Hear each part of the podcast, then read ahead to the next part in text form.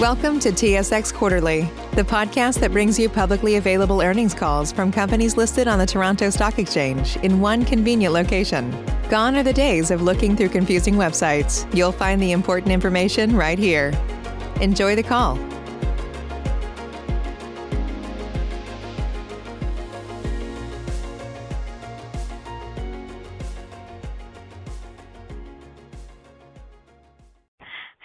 And welcome to the corporate update portion of Oncolytics Biotech's annual general meeting. All participants are now in a listen-only mode. There will be a question and answer session at the end of this call. Please be advised that this call is being recorded at the company's request. I would now like to turn the call over to Jon Patton, Director of Investor Relations and Communication. Please go ahead. Thank you, operator. Earlier today, Oncolytics issued a press release providing financial results and corporate updates for the first quarter of 2021. A replay of today's meeting will be available on the Events and Presentation section of the Oncolytics website approximately two hours after its completion. As Kirk mentioned, during part one of the meeting, we will have a general question and answer session after remarks from company management. Institutional investors and analysts can ask questions using the directions which will be provided by the operator after the prepared remarks. And other guests and shareholders can use the Q&A function available on the webcast platform. As a reminder, various remarks made during this presentation contain certain forward-looking statements as disclosed on this slide. Now, I will turn the call over to Dr. Matt Coffey, President and Chief Executive Officer of Oncolytics Biotech. Matt? Thanks, Jon. Thanks to all listening for joining us for this corporate update. With John and I on the call today are Dr. Tom Heineman, our Global Head of Clinical Development and Operations, Andrew D. Guttadauro, our Global Head of Business Development, and Kirk Look, our Chief Financial Officer. In addition, Allison Hagerman, our Vice President of Product Development, is also on the call and will be available to answer your questions during the Q&A session. Since our last AGM, we've had one of our strongest and most productive years yet at Oncolytics as we achieved key milestones that validated our unique oncolytic virus immunotherapy platform, advanced our lead breast cancer program towards the initiation of a registrational study, expanded our clinical pipeline into additionally highly prevalent indications, and generated multiple opportunities to expand pelareorep's partnership and business development potential.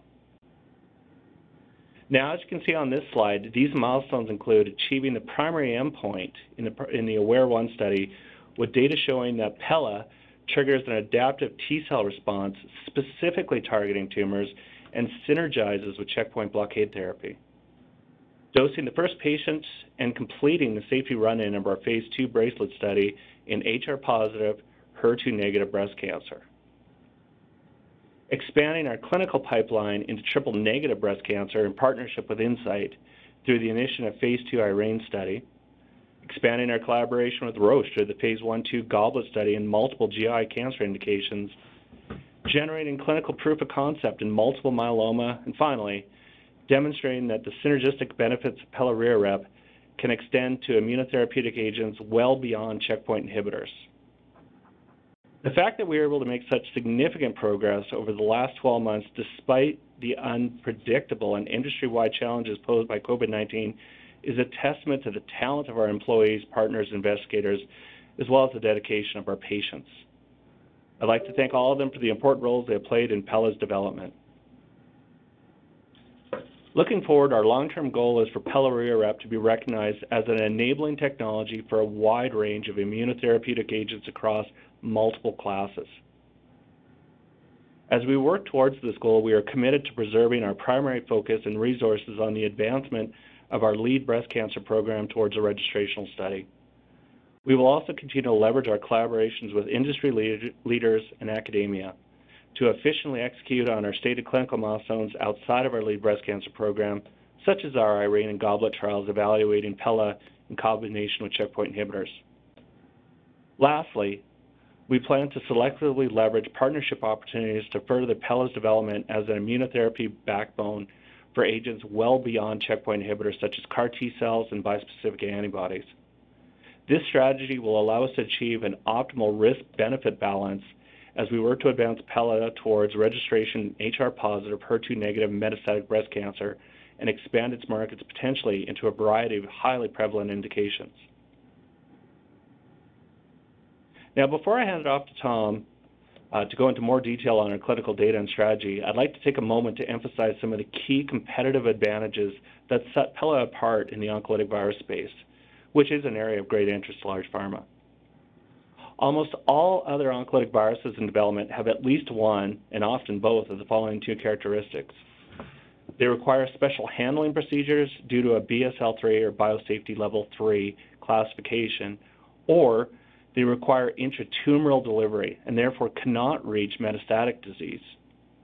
Notably, Pela is administered intravenously by nursing staff and requires no special handling procedures, which means that after receiving treatment, patients can return home to their families. As we'll discuss, we have also seen that Pela has synergistic potential with a variety of immunotherapy agents, including both PD-L1 and PD-1 inhibitors, as well as CAR-Ts, bispecific anti antibodies, PARP1 and CDK4/6 inhibitors. This is thanks to the ability to make cancer cells visible to the immune system. You can see an example of this in the image to the right, where Pela has selectively replicated in tumor cells and labeled them, as noted by the brown dye in the image.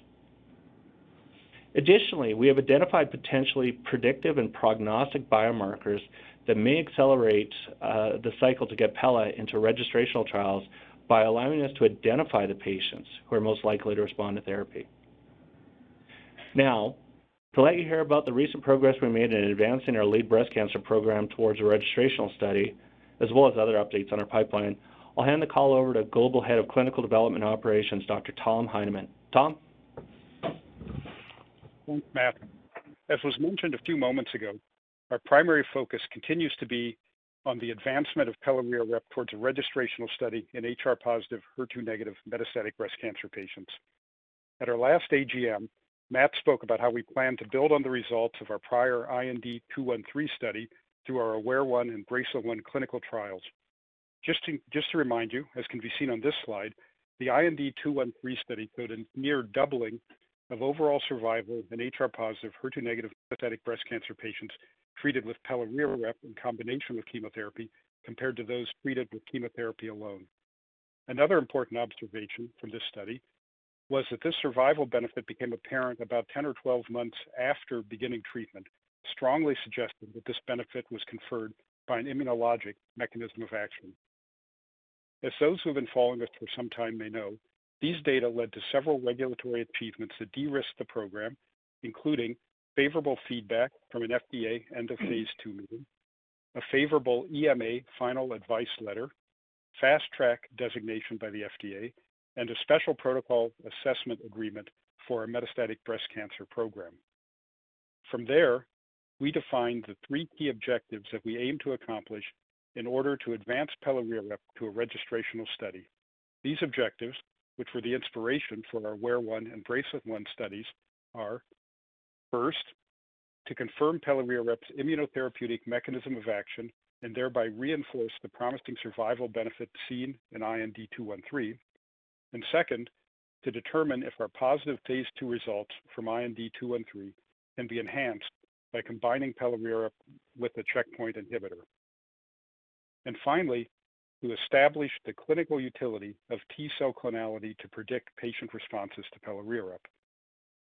I'm pleased to say that we have made significant progress towards achieving these objectives since our last AGM, thanks to advancements in both the AWARE-1 and BRACELET-1 studies. The AWARE-1 study continues to read out as expected, and we recently reported very exciting results from the first two cohorts, which are fully enrolled. As you can see here on the study design slide, these two cohorts examine the effects of pelareorep treatment with or without checkpoint inhibitor therapy in patients with, with HR-positive, HER2-negative breast cancer. Evaluation of these cohorts is the core objective of AWARE-1, as this is the breast cancer subtype we intend to evaluate in a future registrational study. By taking paired biopsies from patients both before and after pelareorep treatment, we aim to answer two key questions. First, does pelareorep have an immunotherapeutic effect as evidenced by its ability to induce an adaptive T cell response that trains the patient's immune system to fight cancer? And second, is there synergy between pelareorep and checkpoint inhibitors in breast cancer? In other words, does the addition of a checkpoint inhibitor enhance pelareorep's ability to induce potentially protective immune responses? To answer these questions, we collected data on T cell infiltration into tumors, tumor expression of PD-L1, and cell kill score, the study's primary endpoint, which is a measure of tumor cellularity and inflammation and is significantly correlated with event-free and overall survival. As I mentioned, the data we recently reported at AACR from these first two cohorts are very promising. As shown here, cohort 2, the cohort that includes pelareorep and checkpoint blockade therapy, achieved the study's primary endpoint with 60% of patients showing an increase in cell kill score greater than 30%. In cohort 1, which did not include the checkpoint inhibitor, we also saw increased cell kill scores in 6 of 10 patients following treatment. Now, there are two important things to note regarding these data. First, cell kill score is the continuous variable, which means that any increase in cell kill score is expected to be associated with better treatment outcomes. And second, the fact that we are seeing more robust tumor responses in cohort 2, as measured by cell kill score, is both positive and in line with our hypothesis going into the study. Specifically, this confirms that pelareorep and checkpoint inhibitors act synergistically to provide an enhanced immunotherapeutic effect. Given that we observed an impressive survival benefit in IND 2 and 3 when treating only with pelareorep and chemotherapy, along with the clear indication that that benefit was conferred through an immune response, the fact that immune responses are further enhanced by adding a checkpoint inhibitor suggests that we will see improved efficacy with pelareorep checkpoint inhibitor combination therapy, which we are currently evaluating in BRACELET-1 and other clinical studies.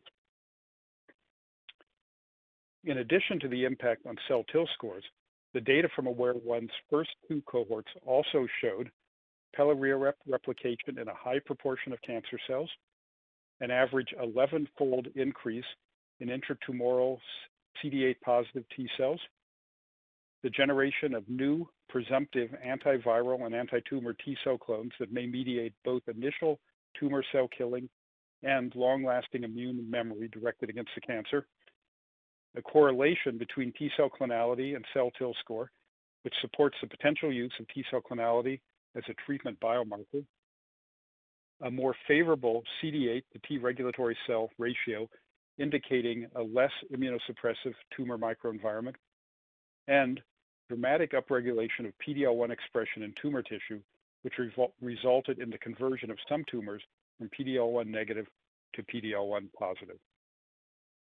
I should note again that many of these desirable effects were enhanced by adding checkpoint blockade therapy to pelareorep.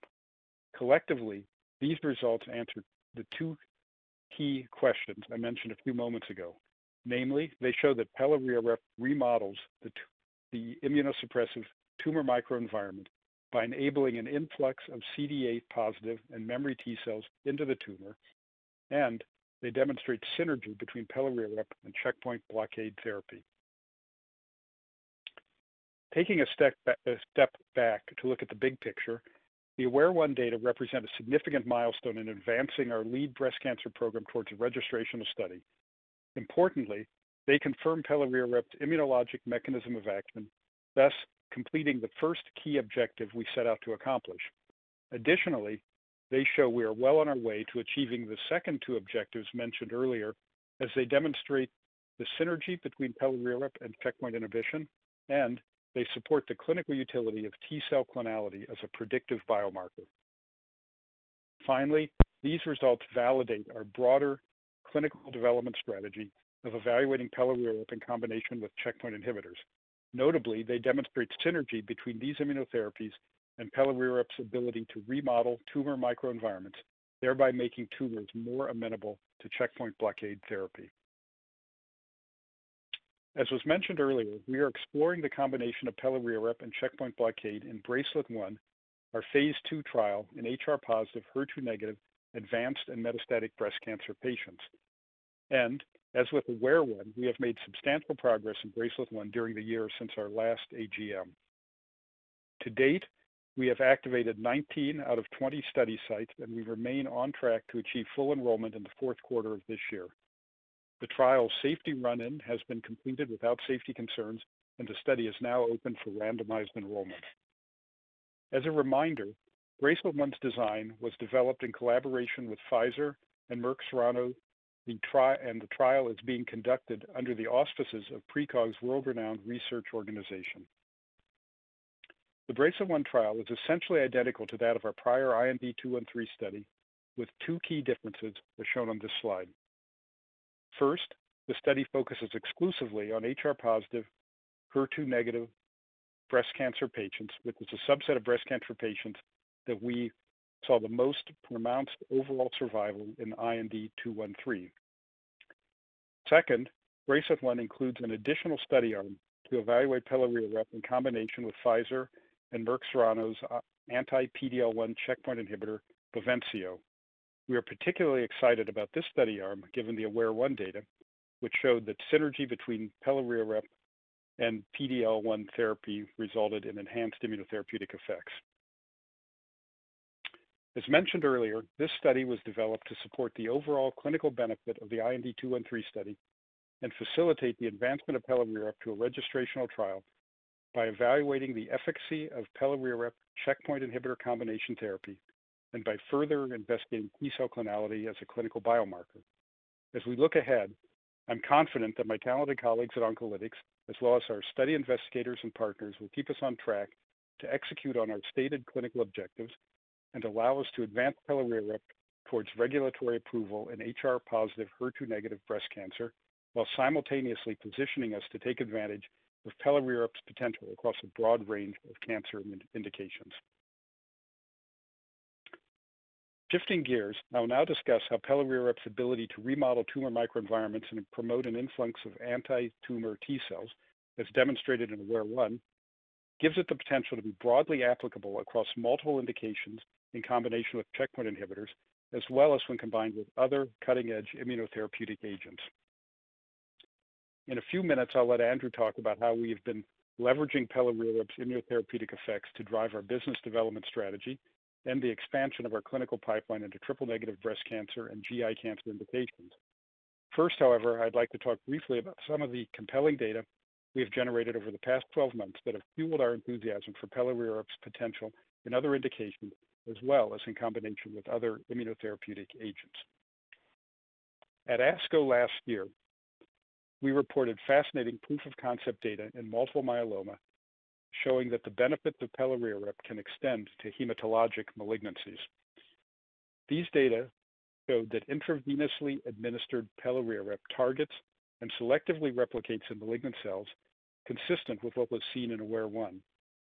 When pelareorep was combined with the proteasome inhibitor carfilzomib, a profound inflammatory response was activated and was accompanied by a 50% overall response rate and an 83% clinical benefit rate in carfilzomib refractory patients who are notoriously difficult to treat.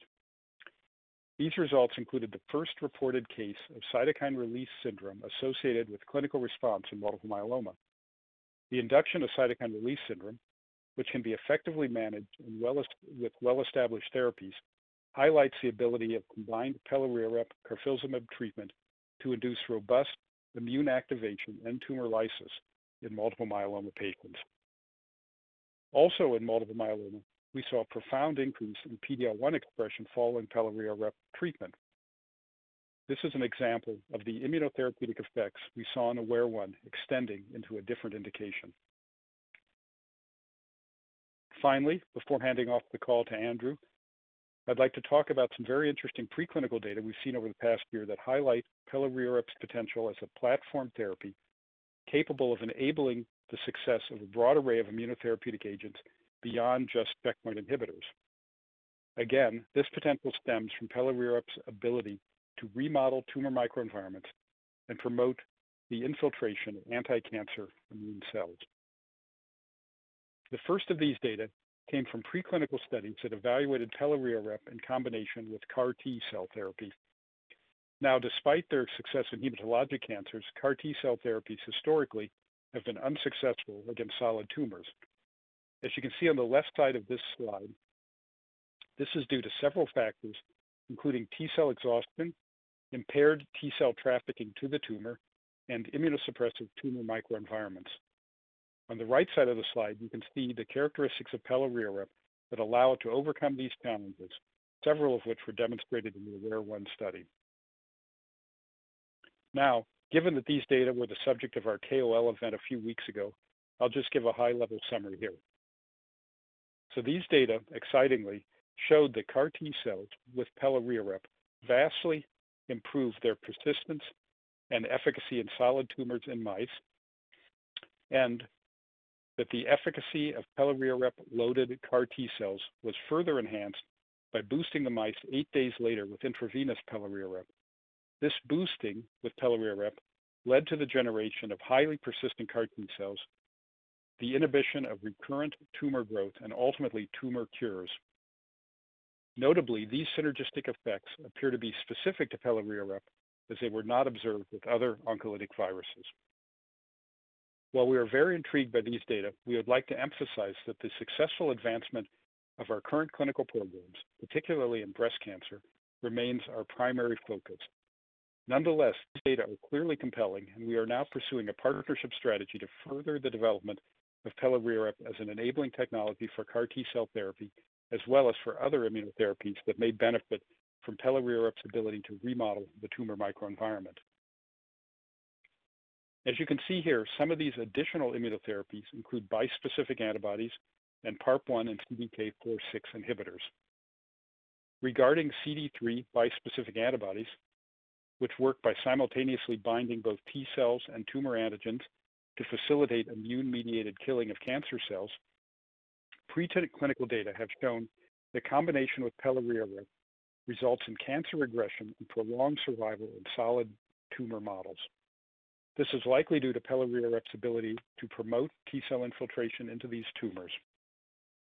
Given this strong rationale, we are now collaborating with researchers at Leiden University Medical Center and Oncode Institute in the Netherlands, who generated these data, to conduct additional preclinical studies that aim to further assess the therapeutic potential of pelareorep bispecific antibody combinations in breast and pancreatic tumor models. In addition to the promising preclinical data with bispecific antibodies, we also recently reported compelling preclinical findings related to the combination of pelareorep with PARP1 and CDK4/6 inhibitors in separate posters presented at AACR last month.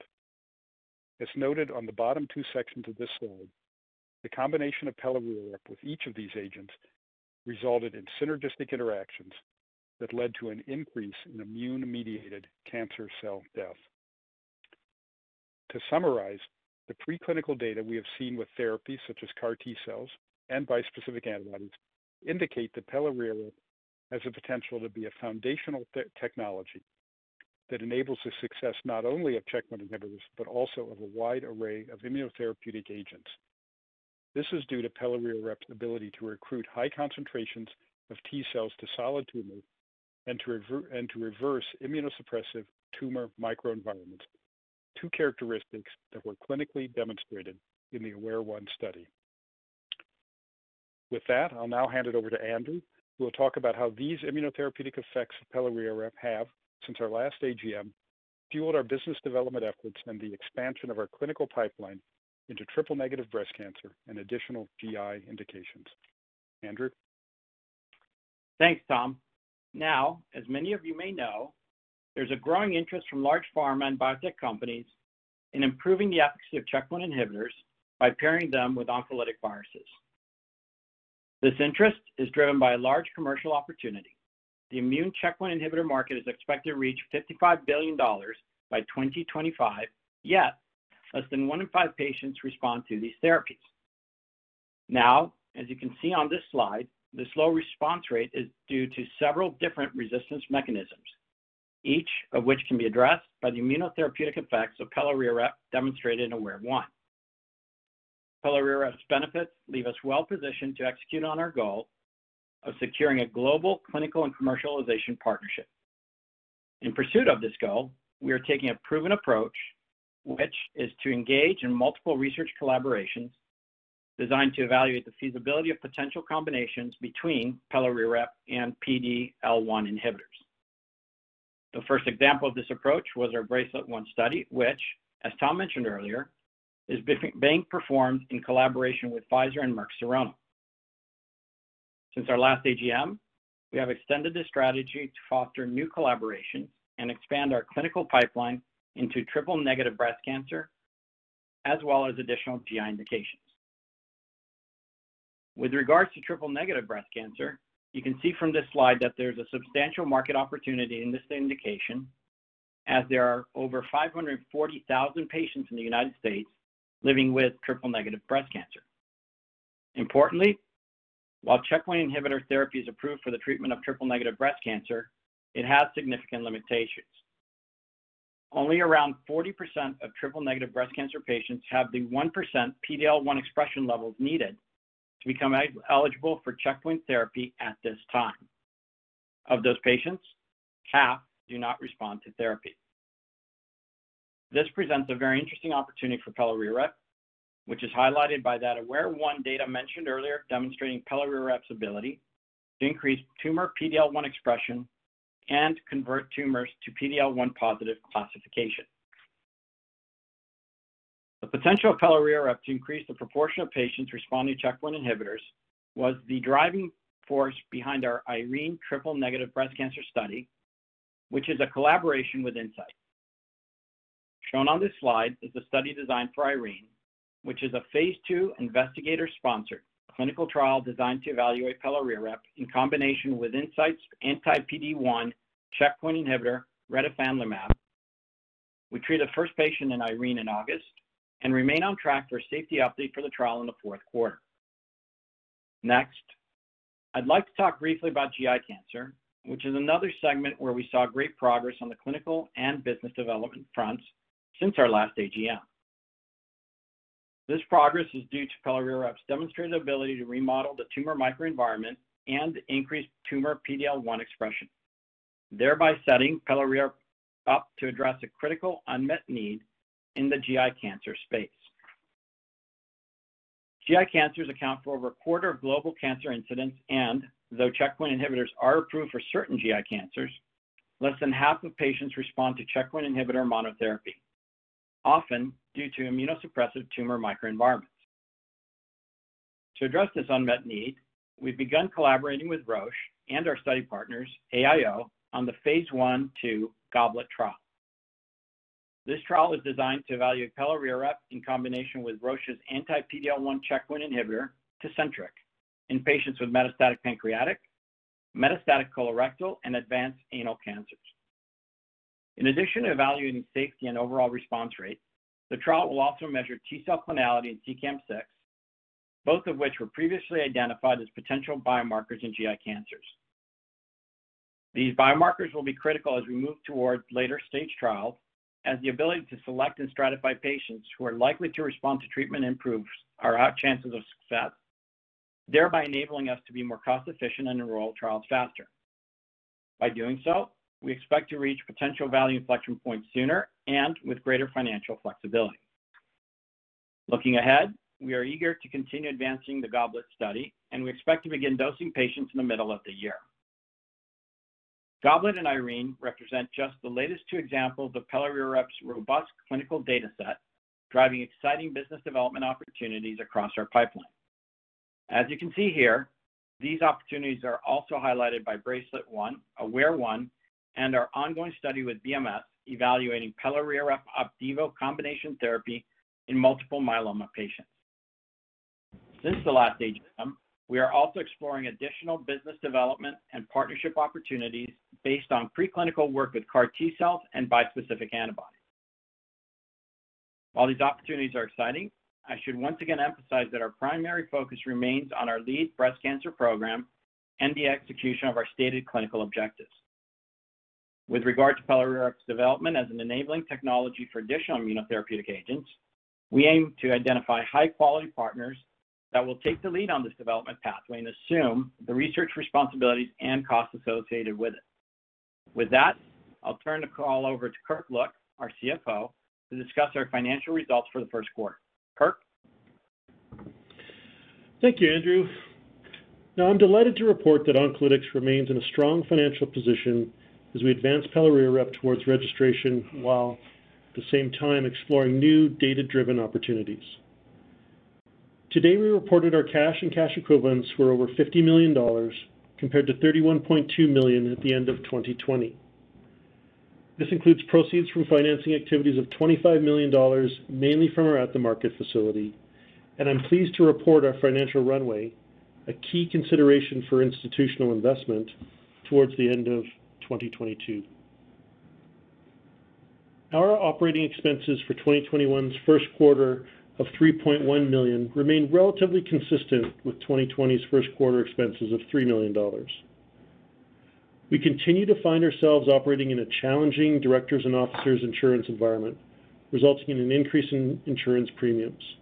We've been able to minimize the impact of premium increases through lower investor relations and consulting activities and a general reduction of travel expenses due to the impact of the COVID pandemic.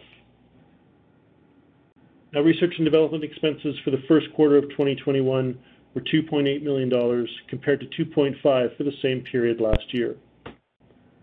In the current quarter, in addition to progressing our BRACELET-1 study, we also continued performing analysis of our AWARE-1 patient samples to assess immuno immunological functions. As related to our GOBLET study, we continued with initial regulatory activities, seeking approval from the German regulator, along with startup activities. Finally, the net loss for the first quarter of 2021 was 6.4 million, compared to net income of 400,000 in the first quarter of 2020. On a consolidated basis, this equates to a basic and diluted net loss of $0.13 per share for the 2021 period, and a basic earnings of $0.01 per share, and a diluted net loss of $0.04 per share for the 2020 period. With that, I'll hand it back to Matt. Matt? Thank you, Kirk. Now, before starting the Q&A, I just want to note once again how proud we are of our employees and partners for what they have allowed us to achieve over the last year amid the pandemic. It's thanks to their hard work we've clinically demonstrated the immunotherapeutic effects of pela, which leave it poised to have wide-ranging clinical benefits. Moving forward, we expect to build on this momentum in a data-driven manner, prioritizing the execution of our stated clinical milestones, particularly in breast cancer, while selectively engaging partners to generate value where additional opportunities arrive. As you can see in the table here, we expect to continue achieving a steady cadence of value-creating milestones throughout 2021. We will be sure to keep everyone updated on our progress as we work to generate value for our shareholders, and most importantly, improving the lives of our patients. With that, I'd now like to open the lines to take some questions. Operator? Thank you. As a reminder, to ask a question, you will need to press star one on your telephone. To withdraw your question, press the pound key. Please stand by while we compile the Q&A roster. What's so special about Hero Bread's soft, fluffy, and delicious breads, buns, and tortillas? These ultra-low net carb baked goods contain zero sugar, fewer calories, and more protein than the leading brands, and are high in fiber to support gut health. Shop now at hero.co. And you have a question from the line of Patrick Trucchio with H.C. Wainwright. Your line is open. Hi.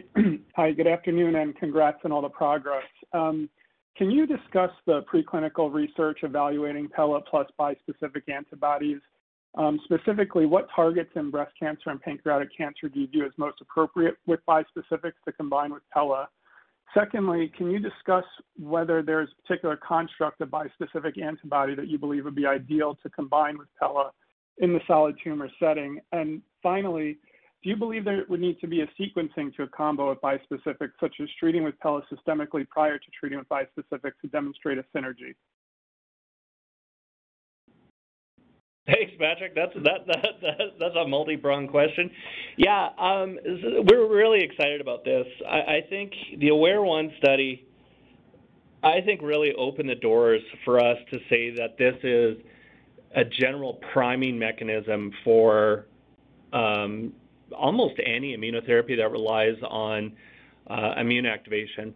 And, and, and the reason I say that is I, I, think we were, you know, the first two cohorts of AWARE, which is really, um, well, I, I want to be honest here, I, I think that was the, the, whole thrust of the program really. Like cohort one and two was to look whether we needed to add a checkpoint inhibitor to uh, HR positive, HER2 negative disease. And I think we demonstrated that the virus is really good at resetting the immune system in these patients. And, and, and this is something I think people may, may miss. When you consider these patients, you know, they're, they're, they've been given chemotherapy, they've had their immune system decimated, they've had their bone marrows um, impacted by these therapies. Priming with reovirus, to your point, basically resets the immune system. We see a 75% turnover in the adaptive immune system and these T cells that are turning over are recognizing specifically virally infected cells, which by definition have to be cancer cells or cancer cells themselves. So we've basically taken someone who's not had an immunological challenge and we've reinvigorated the immune system. And I don't know if you've read this, there's a, there's a, a recent paper by Xing Zhao uh, demonstrating that not only do we activate T cells, we're actively uh, activating uh, the innate system through activation of the of the NK cell system. So those first two cohorts, I think, brilliantly proved that the immune system can be renewed, regenerated, reset by by and, and specifically to the tumor by a treatment with the virus. Um, the other cohorts, uh, three, you know, that's triple negative, and, and, we're doing that collaboration with Incyte, But cohorts four and five are, are really looking at uh, Herceptin in addition to the virus. And the collaboration we started with Leiden uh, their publication was specifically looking at a bispecific antibody uh, targeting her uh, HER2/neu. So I, I, think it's it's a in terms of what we're going to generate with the AWARE study.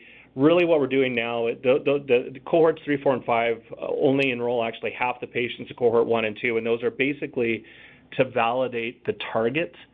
Um, but the bispecific antibodies, basically we'll take the learnings from cohort four and five, looking at Herceptin to say whether we actually do target um, that that subset of disease effectively.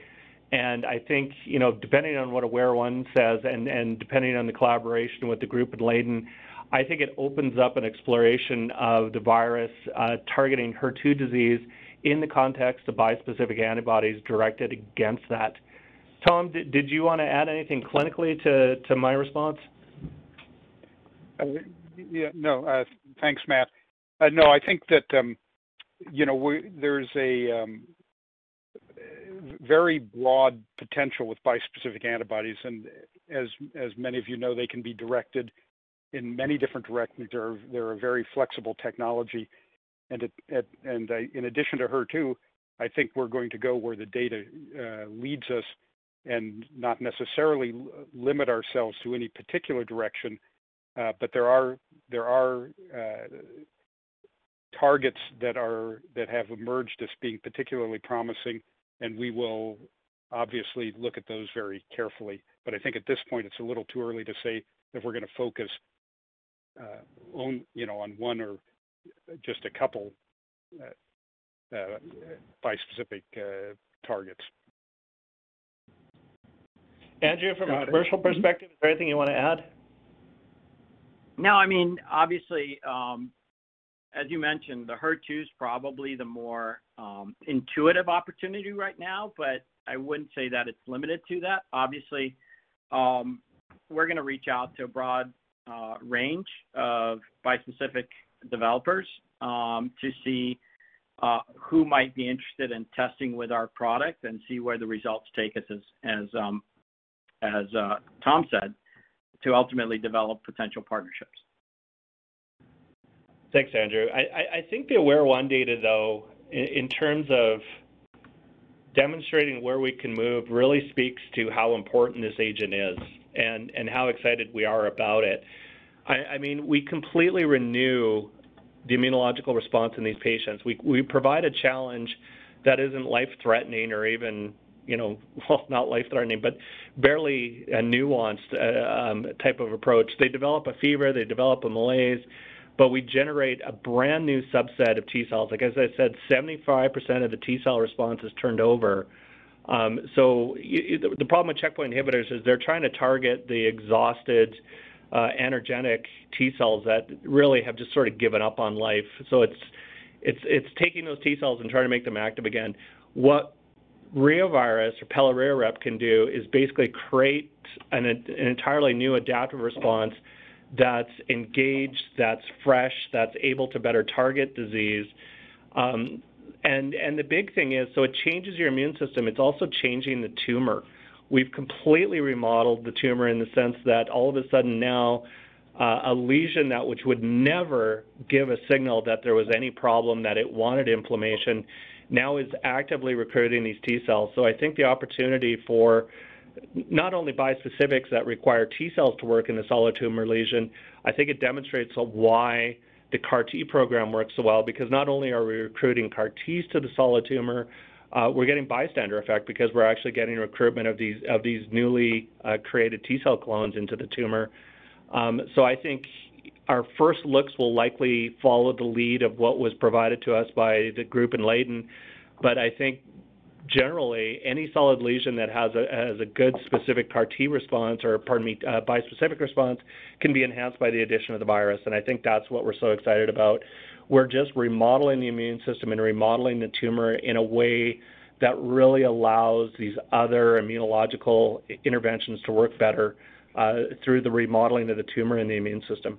So I think you know our, our starting point will be HER2, but I think the doors are wide open to expand into other areas. Yeah, that's helpful. And then just to follow up on Bracelet One, so the enrollment in metastatic breast cancer expected to complete in the fourth quarter. I'm wondering when you would anticipate the initial data and what you or Pfizer or Merck would be looking for in the data to give confidence to move ahead with a pivotal program. And can you just remind us if Pfizer or Merck Serono had sole rights to advance the program, or could you potentially partner with another company if one expressed interest in the program? No, that's a great question. So we anticipate enrollment to to finish this year. Um, just to remind everyone, Bracelet is a co-development agreement with Pfizer, so they have no rights to uh, the virus itself, but what they do have rights to is exclusivity of data so that they can review the data before other potential competitors. What we'd like to see, um, and Pfizer seems amenable, is a, a safety review um, with maybe some early evidence of efficacy uh, at the San Antonio Breast Conference. But you know, if we're enrolling, or pardon me, if we finish enrollment towards the end of, of this year, the full data in terms of overall survival and stuff won't be available until next year. So we'll update patients to safety. Um, but, but again, the better the data looks, the, the less likely our partners might be willing to share it. So, um, you know, the absence of us saying anything, uh, I wouldn't interpret it as a negative. If anything, I think it's they're getting their heads around the results uh, that they're seeing in the clinic. But we, you know, we're working with academic groups like PrECOG, so they are very interested in getting this data into the public domain. Now, for us, um, what I fully expect is paclitaxel is, you know, arm one, the control arm, really isn't or shouldn't uh, generate new T cell clones, shouldn't remodel the immune system. Um, cohort two, where we're adding the virus, from everything we've seen from multiple myeloma to colorectal to breast cancer, you know, we are getting these pro-inflammatory cells. We are getting recruitment to the tumors. Um, these patients are eligible for biopsies, so we can basically demonstrate what happened in AWARE-1 is happening in the paclitaxel. And my full expectation, based on the AWARE-1, is that checkpoint inhibitors, which are known um, not to prime the immune system, but to create a, a sort of a pro-inflammatory event, I, am expecting full well that we'll see an increase in that synergy, that we will get very high levels of T cell accumulation in the tumor. And as AWARE-1 demonstrated, the checkpoint inhibitor will eliminate or reduce the anti-inflammatory effects of Tregs by, by segregating them out of the tumor. So I, fully expect that the, Pfizer co-development study will completely direct what the phase three looks like. And my expectation now is at this point is I believe pelareorep will expand uh, HR positive, HER2 negative into an indication where checkpoint inhibitors um, won't only have a benefit, but will have a very meaningful benefit. And I think, you know, with the discussion we have with partners, the body of evidence that we're seeing across multiple indications is that reovirus really resets the immune system to be working in conjunction with uh, anything that relies upon either an innate or an adaptive response. So I, I fully believe that that phase three program is going to incorporate a checkpoint inhibitor. Now, as I said, Pfizer doesn't have any specific rights, so when that data becomes available, um, they're welcome to, to bid for a partnership, as is any other partner that sees this as an opportunity to expand uh, into the largest segment of breast cancer uh, on the market. Got it. That's helpful. Thank and, you very much. And that's a commercial question. Is there anything you want to add, or did I misspeak? Nope, that was that was uh, that covered it. It's rare I'm eloquent, so thank you for that. Your next question comes from the line of Wangzi Li with Ladenburg. Your line is open. Oh, hi. Uh, thanks for taking my question. Uh, just follow up on the bracelets. Um, um, can you provide a little color on what kind of results are you looking for? What kind of threshold of uh, the results that will drive your decision for the next step or the partner's decision for the next step? Wangzi, great question. Thanks very much. So just a bit of historical for everyone. IND 213, at the time that the NCI wrote that program, we were still very much thinking that the virus was a lytic agent, that it was killing predominantly through lysis. Um, so we really didn't capture any immunological data. So when we saw what we saw, and just to remind everyone, 213 demonstrated a near doubling of overall survival in the intention to treat group, but the, the, what was predominantly driving the benefit was patients with HR positive, HER2 negative disease. Um, when various parties reviewed the data, they said, and quite frankly, no one's had an impact on this patient population in terms of survival. Um, all approved therapies right at this point were approved based on PFS benefit rather than OS benefit. So to see, you know, a 10, 11 month improvement was really quite striking. The problem we had is in the, the, the, five years that have intervened, we've really learned that reovirus is killing through labeling rather than through lysis. So what we're doing is we're having the tumor, metastatic or primary, send uh, an inflammatory signal to the immune system that the tumor is different, that it's malignant, that it needs to be eliminated by the immune system. So our, our fundamental understanding went from its lysing to its labeling. So in the due diligence sessions with Pfizer and various parties, we didn't have any data to demonstrate that it was the immune system that was killing these lesions. And th this is fundamentally important because if the immune system is what's doing the killing, reovirus can be used across multiple indications, that it can be more broadly used uh, that it is well beyond breast cancer if you're using it with the right technology. So basically, reovirus is enabling that. So when Pfizer came in, they started a due diligence session with us, but we couldn't answer the questions they were asking because the data wasn't captured. So very much like AWARE, um, the bracelet study, its primary endpoints are to demonstrate that once we add reovirus to the mix. So when we add it to paclitaxel, what we're looking for is pro-inflammatory signals. So we're measuring things like accumulations like of cytokines and, and chemokines like CXCL9, 10, and 11, and those are the signals that tell the T cells to come into the tumor. We're looking for pro-inflammatory signals like interferon type 1 and type 2 um, that paclitaxel shouldn't release or cause. And those are the signals that activate things like an NK, an NK response and a T cell response. And importantly, in cohort three, where we add the checkpoint inhibitor, what we're looking for is the elimination of the negative or the Treg MDSC response, which reovirus we know can activate and the checkpoint inhibitor can eliminate. So what we're looking for in cohort three um, is that pro-inflammatory, anti-anti-inflammatory signal And the AWARE-1 gives us extreme confidence that this is the type of signal that the, the AWARE-1 uh, study is going to read out. Now, I'll point out the bracelet study is a very small study. I think it only has basically 15 patients per cohort. So we're not looking for big changes in terms of tumor response or PFS or OS, even though we think we'll capture that. Where we do expect to have the big statistically significant improvements are, are around these pro-inflammatory signals, um, which we are measuring at, at the genetic level through um, basically nanostring technologies, at the cellular level through uh, the accumulation of, of these, these pro-inflammatory cytokines and chemokines, and then ultimately at the sort of biology level where we do expect to see uh, changes in the biopsies and the changes in the responses of the patients. But this study really is to take the learnings of AWARE and extend it into the patient population that we believe uh, will derive the most benefit in the, in the phase three setting, which is the metastatic sense. Tom, is there anything you wanted to add? No, I think I think that captures it. We we will of course be looking at clinical responses, but as Matt said, it's it's largely the translational and immunologic responses that will provide some of the most uh, critical data from this study. Okay, got it. Uh, last question is for the bispecific combo, uh, any color on the timeline for, I know it's a preclinical study, um, for, potential data report or?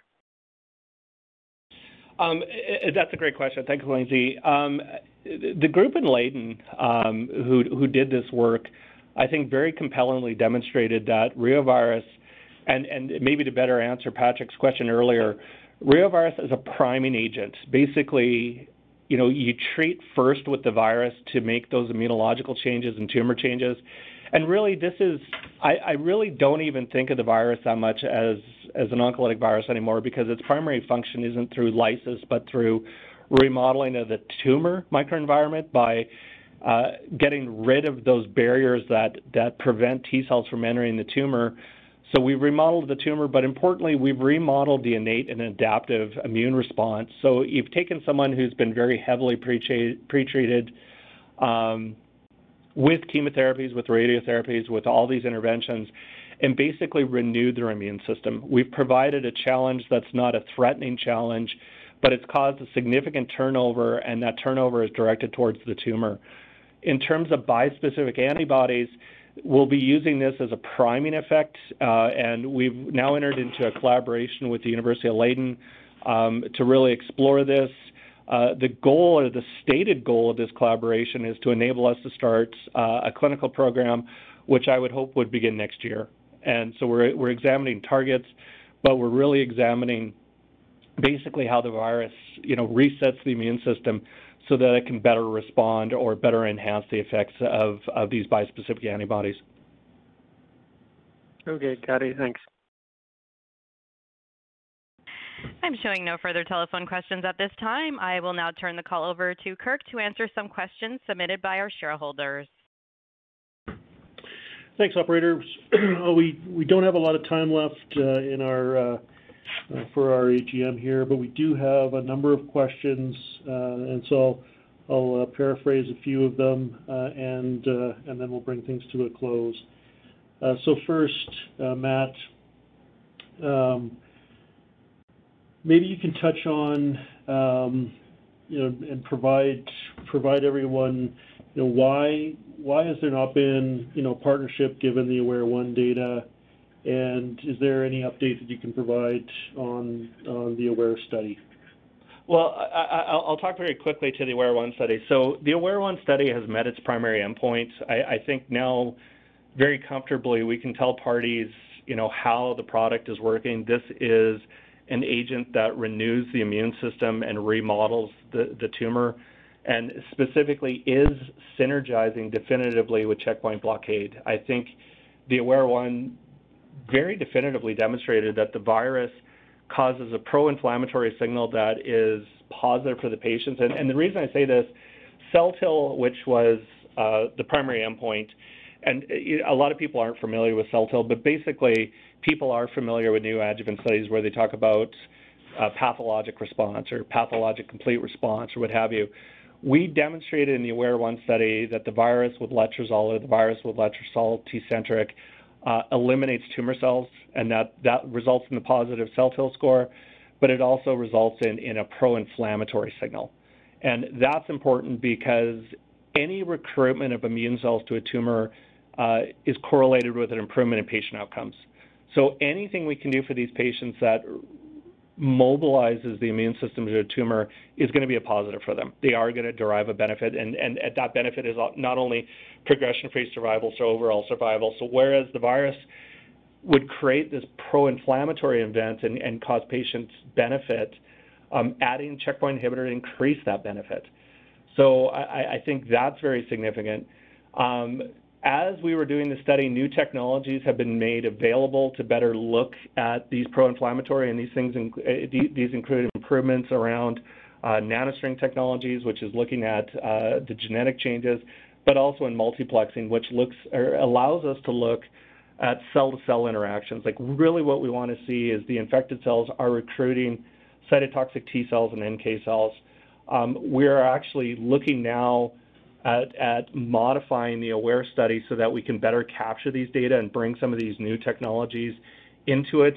Um, what, what I, I, don't think shareholders appreciate is, you, you, know, we are continuously learning about this product. We are seeing results in multiple myeloma. We're seeing results in in colorectal cancer, and we're learning from our partners. Um, you know, the collaborations with Roche and with Pfizer are bringing new technologies uh, or better ways to measure our benefit um, so we actually paused on the AWARE so that we can incorporate some of these learnings uh, so that we could better incorporate um, whether we're seeing a signal in uh, HR positive, or pardon me, in, in, HER2 positive disease as well as triple negative, and how we can use some of these technologies like uh, Ventana. Um, just to remind people, we demonstrated on cohort 1 and 2 that we could convert in cohort 1, which is without Tecentriq, 20% of the patients into a PD-L1 positive state. Um, in cohort 2, we converted 40% of the patients uh, into a PD-L1 positive state. Um, we have previously not used this Ventana system before, um, so the importance for cohort 3, which is triple negative, is we could presumably um, make significant increases in the patients who are eligible for checkpoint blockade. And in looking at cohort three and four, which is HER2, um, this is an area we really haven't explored. Um, it's a subset or a small subset of breast cancer, but commercially a very valuable one. So we want to make sure that we're capturing the data to be as compelling in a small number of patients as we can be so that when we make a decision that we want to go into a, a bispecific directed against HER2, that it's it's data driven, that it's it, that it's it's based on something significant rather than a gut feeling. So we, we, we are making modifications to AWARE-1 so we can better capture that, that data while preserving the safety of the patients. I mean, we have to keep in mind these women have very early stage disease and they're all being treated for a cure. So we do want to make sure that they're treated uh, basically as gently and as effectively as possible. But I, I think we very compellingly have demonstrated um, that these women have less likelihood of recurrence of disease through activation of innate and adaptive responses. So I believe we're providing long-term benefit, but we do want to make sure that, that these women um, are provided, you know, the best standard of care that, that is possible while we're able to capture the data we're looking for. Andrew, I'm going to push you under the bus entirely for the partnership and why we haven't signed a deal within days of the AWARE-1 study being made public. Sure. Yeah, I think the AWARE-1 study, above and beyond everything you mentioned, Matt, it's designed to uh, add additional credence to the 213 data set that, um, as Tom already pointed out, showed really the curve, the Kaplan-Meier curves diverging at about the 10-month point, which is indicative, we believe, of an immunologic response. And here again, you see now the remodeling of the tumor microenvironment. And so, you know, we think the two add are additive to paint the portrait of why the 213 data set is credible and attributable to pelareorep. So why is that not enough? Well, it's certainly a huge part of it, and we are making the most of that as we can with the number of companies um, that have an interest in potentially licensing this product, and that list does go beyond Roche and Pfizer, though obviously they're closer to our to our product and our data than the others. But there are others that are certainly have us on the radar. Having said that, um, the question that always comes up is, you know, what size is your phase three, and will you add um, a checkpoint or not? And those are questions that the bracelet trial is designed to address. And so, um, you know, will these companies jump in before those answers are addressed from the bracelet data? Uh, that I think that's a tall order. It's not an impossible order, but right now I would not want to oversell that that could happen prior to the bracelet data being available to these other companies. Um, as for Pfizer and, EMD Serono, obviously, we know what they're waiting on to make their decision. Andrew, if, if I could ask of you, I mean, obviously, this is something we discuss all the time, but I don't think it's something we, we generally share with our shareholders. In, in terms of partnering this around the bispecifics or the CAR T versus the phase three, could you talk to the financial commitments um, and hence the due diligence that's required between partnering and early stage technology you know, if we wanted to partner on the bispecific side versus partnering on the phase three, like what is the financial commitment that our partner, partners are looking at in each one of these developments? Yeah, and, and first I'll talk about the process because I think the process is different. Um, and then I'll, I'll get to why through that process, um, what the financial commitment looks like. Obviously, what we have is exciting preclinical data with both the bispecifics and the CAR Ts, and we are doing outreach to the companies that are developing these therapies, or in some cases, like the CAR Ts, uh, where there's five or six now approved, um, speaking also to companies that are commercially viable in that space. Um, having said that, you know, what we, the, the ask is much simpler in these cases, and it's really to, first of all, test our product with whichever constructs they think would be most amenable to benefiting from that um, tumor um, remodeling. Um, and so that's the first step, really, to sign the material transfer agreement, ship the company over um, our product, the pelareorep, and then initiate that preclinical testing. That preclinical testing then would um, trigger payments before they could go into phase one and beyond. Um, what those payments look like, obviously, you're entering into phase one setting it's, are much um, less than in a phase, you know, when you have a phase three ready asset. The risk is higher, uh, the development time is longer, and the costs associated with development are higher. Therefore, the upfront is smaller. So in terms of what the upfronts could look like, I would say that it's you know somewhere in the 20% range of what an upfront might look like um, for a phase three ready asset. And obviously, those are are pretty much all over the place uh, if you look at any of the reports that are put out by companies that track uh, deals. So I'm hesitant to say it could be this in phase three, and therefore 20% of that in phase one is this. But it is probably around the one-fifth of what we could expect to see um, for an upfront um, going into a phase three breast, breast cancer trial. Thanks, Andrew. Okay, we had a, another couple questions on this matter. Um, are your manufacturing capabilities insulated from the impact of COVID? I'm going to push this to Allison entirely because that's her bailiwick. So, Allison, what do you think? Thanks, Matt. With substantial stability data, we're able to produce and store pelareorep for extended periods, which simplifies the logistics considerably. In addition, production activities are planned to accommodate a range of contingencies, including potential impact from COVID-19. We are proactive in tracking material lead times and analytical testing turnaround times and have experienced no direct issues with production capacity. So we're good. We're good. We're good. Uh, so we've touched on a lot of uh, new opportunities. Uh, we, I think we've um, we have um, communicated our focus on the breast cancer program uh, and the breast cancer signal, but we have a few questions uh, around uh, the new opportunities. So which of your new opportunities are you most excited about? I think, and again, I don't think people fully appreciate the importance of the AWARE 1 study. It fundamentally changes how we look at our agent. Like we went into this thinking it lysed tumor cells, and that was that was exciting. I mean, it basically we made we understood it as a cytotoxic.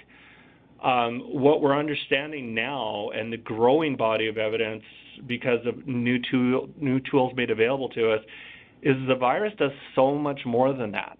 It, it does lyse cells absolutely it does. This is why we see, you know, near complete pathologic response or, or complete pathologic response in some of our samples with the AWARE study. But that's really not the entirety of the picture. I think the bigger side of the picture is this remodeling and renewing of the immune system um, in patients who are who are, are capable of it. Like I have to say, you know, looking at the data we have now, the AWARE 1 patients, every single patient had a renewal of the immune system. They had 75% turnover in their immune system, and they had a complete remodeling of the tumor in a way that allowed immunotherapies to work better. Um, it works with small molecules because it stresses the cell, but with immunotherapies, it sets the immune system up to actually respond and it changes the tumor in a way that the immune system can. And I think this it has broadened our view of this agent significantly. Like 213, it was wonderful to see a doubling of survival, but we didn't understand how it was doing it because we, lysis is only such a small part of the picture. I think now that we know that we can renew an immune system, and, and now actually, and again with the biomarker, we can predict who has the ability to respond. And, and this sounds odd, but some cancer patients just can't mount an immune response. They've been so heavily pretreated that they're not eligible to, and it's it's it's sad. It's horrible. Um, but I mean, they've been so heavily pretreated with chemotherapy and radiotherapy that their immune system just can't respond to threats. So I think with our new understanding, um, the doors are really open. Like we know it can work with with small molecules. I mean, the virus itself goes in and modifies how the cell is functioning, and the cell knows it's under stress. So if you add another stress, it's it's like anybody. When you're run down and tired and exhausted, you're going to get sick. You're going to get the flu. The virus, our virus, causes that specifically in cancer cells. It makes it more susceptible to the effects of small molecules. Now, the issue is historically we've we've run the virus with very standard, very powerful chemotherapeutic agents that suppress the immune system. With our new understanding, we could be more nuanced. We can combine it with agents that have less suppressive capabilities and more immunotherapy or more immunotherapeutic. Um, but I think you know in the near term we have a much broader vision beyond the checkpoint inhibitors. I think we can definitively now allow checkpoint inhibitors to work in areas that they've historically not worked in. As an example, HR positive, HER2 negative disease, possibly multiple myeloma, some GI malignancies. And it can do this by creating a pro inflammatory signal. Um, by by making T cells uh, able to enter the, the tumor compartment, it removes those restrictions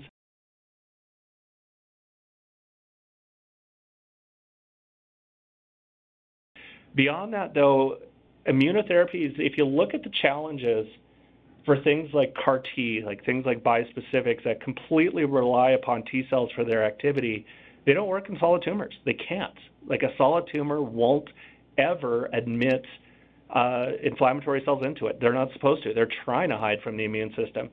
So the virus very specifically sends a signal from the solid tumor that says I'm I'm open for inflammation now. Like all of a sudden I look different to the immune system.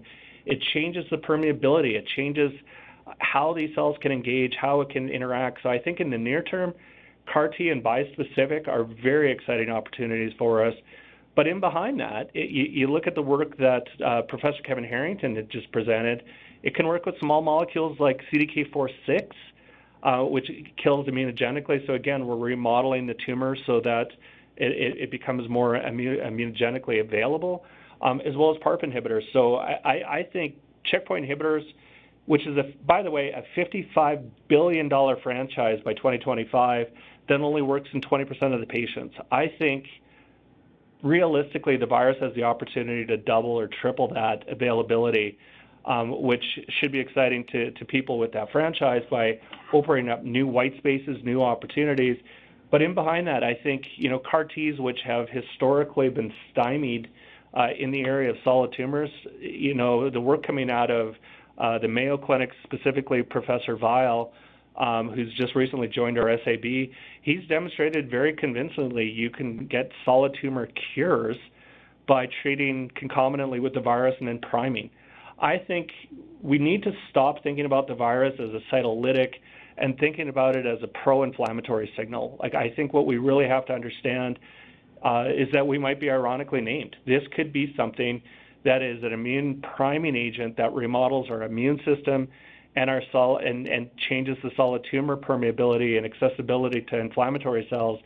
And if we think about it in that context, if we can get our head around that, it opens up a whole world of opportunities. Like this could be uh, an agent that could really be a backbone for a lot of immunotherapies. Like I think we've demonstrated very effectively, it enhances the activity of small molecules by weakening the cell, so any further stress will add to that. But more globally, if we can change the patient's immune system and their tumors to respond better, it, I think it's one of the most exciting opportunities in oncology today. Okay, we have time for one more question before um, before we have to come bring this to an end. So you spoke about uh, the CAR T. Uh, we've talked about it quite a bit. Um, just maybe can you uh, tell us when we can uh, um, when we can expect to see more developments with respect to CAR T? Um, where I know the Mayo Center is actually working on a publication, so uh, you know you've been a bit, a bit of a teaser with the poster. There's a, a much more full accounting. Um, we've actually had a lot of interest from third parties, large pharma and biotech around the ability of the virus to enhance the activity of CAR T. Uh, so we've been able to engage on a lot of collaboration in this area. Um, I think looking towards the end of the year, you can expect more publications, and certainly next year, I think as this data becomes available, um, people can really begin to become really quite excited about the opportunities. Okay, thanks, Matt. Uh, operator, we'll bring it to a close now, please. Okay, thank you. Uh, ladies and gentlemen, this concludes uh, today's presentation. Thank you once again for your participation. What's so special about Hero Bread's soft, fluffy, and delicious breads, buns, and tortillas? Hero Bread serves up 0 to 1 grams of net carbs, 5 to 11 grams of protein, and high fiber in every delicious serving. Made with natural ingredients, Hero Bread supports gut health, promotes weight management, and helps maintain blood sugar. Hero also drops other limited edition ultra low net carb goodies like rich, flaky croissants and buttery brioche slider rolls. Head to hero.co to shop today.